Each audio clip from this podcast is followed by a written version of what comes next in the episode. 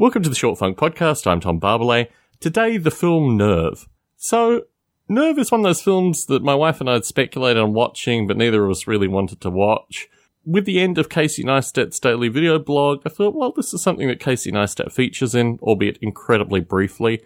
And I thought to myself, this is a film that is marketed to a much younger generation. People who are in their late teens, early 20s. I do periodically like to watch those kind of films just to get a sense of what the kids today are thinking about.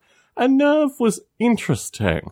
I mean, it's interesting because it is very much mapped on this new hyper far right, hyper authoritarian perspective. The notion that political sensibilities and understanding exist in a very rigid dimension.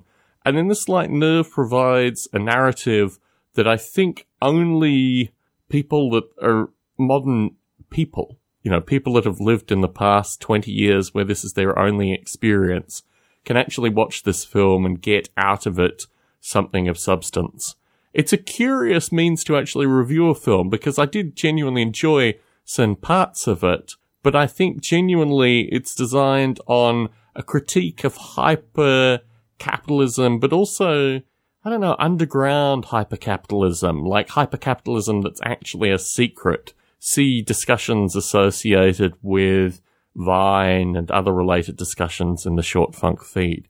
What I find particularly curious watching Nerve is it's not a film where I would probably go back and watch it more than once through my general viewing, but I think I'm going to go back and watch it at some stage.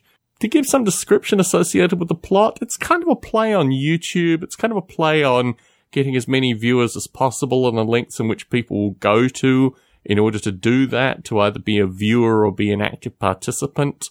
I don't want to narrate too much associated with the plotline because it's so fluid and once it's actually established, there are various ebbs and flows, so I don't really want to give too much away.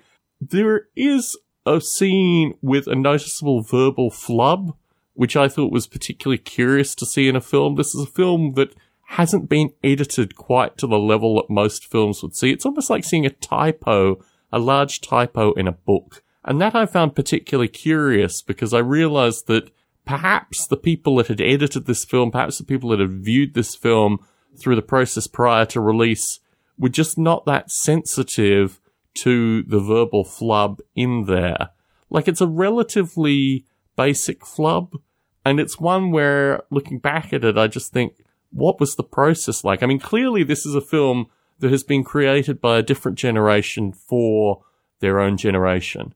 And in this light, I don't think people will look at verbal flubs quite as strongly as perhaps my wife and I looked at it when we saw this film. So, certainly one to watch, a variety of different perspectives.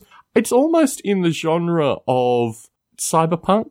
I mean, that's what's particularly interesting. A lot of the imagery is really 1980s cyberpunk imagery, very much the documentary on William Gibson, which I think is a classic kind of cyberpunk video that I remember watching in the early 1990s. It came in the late 1980s.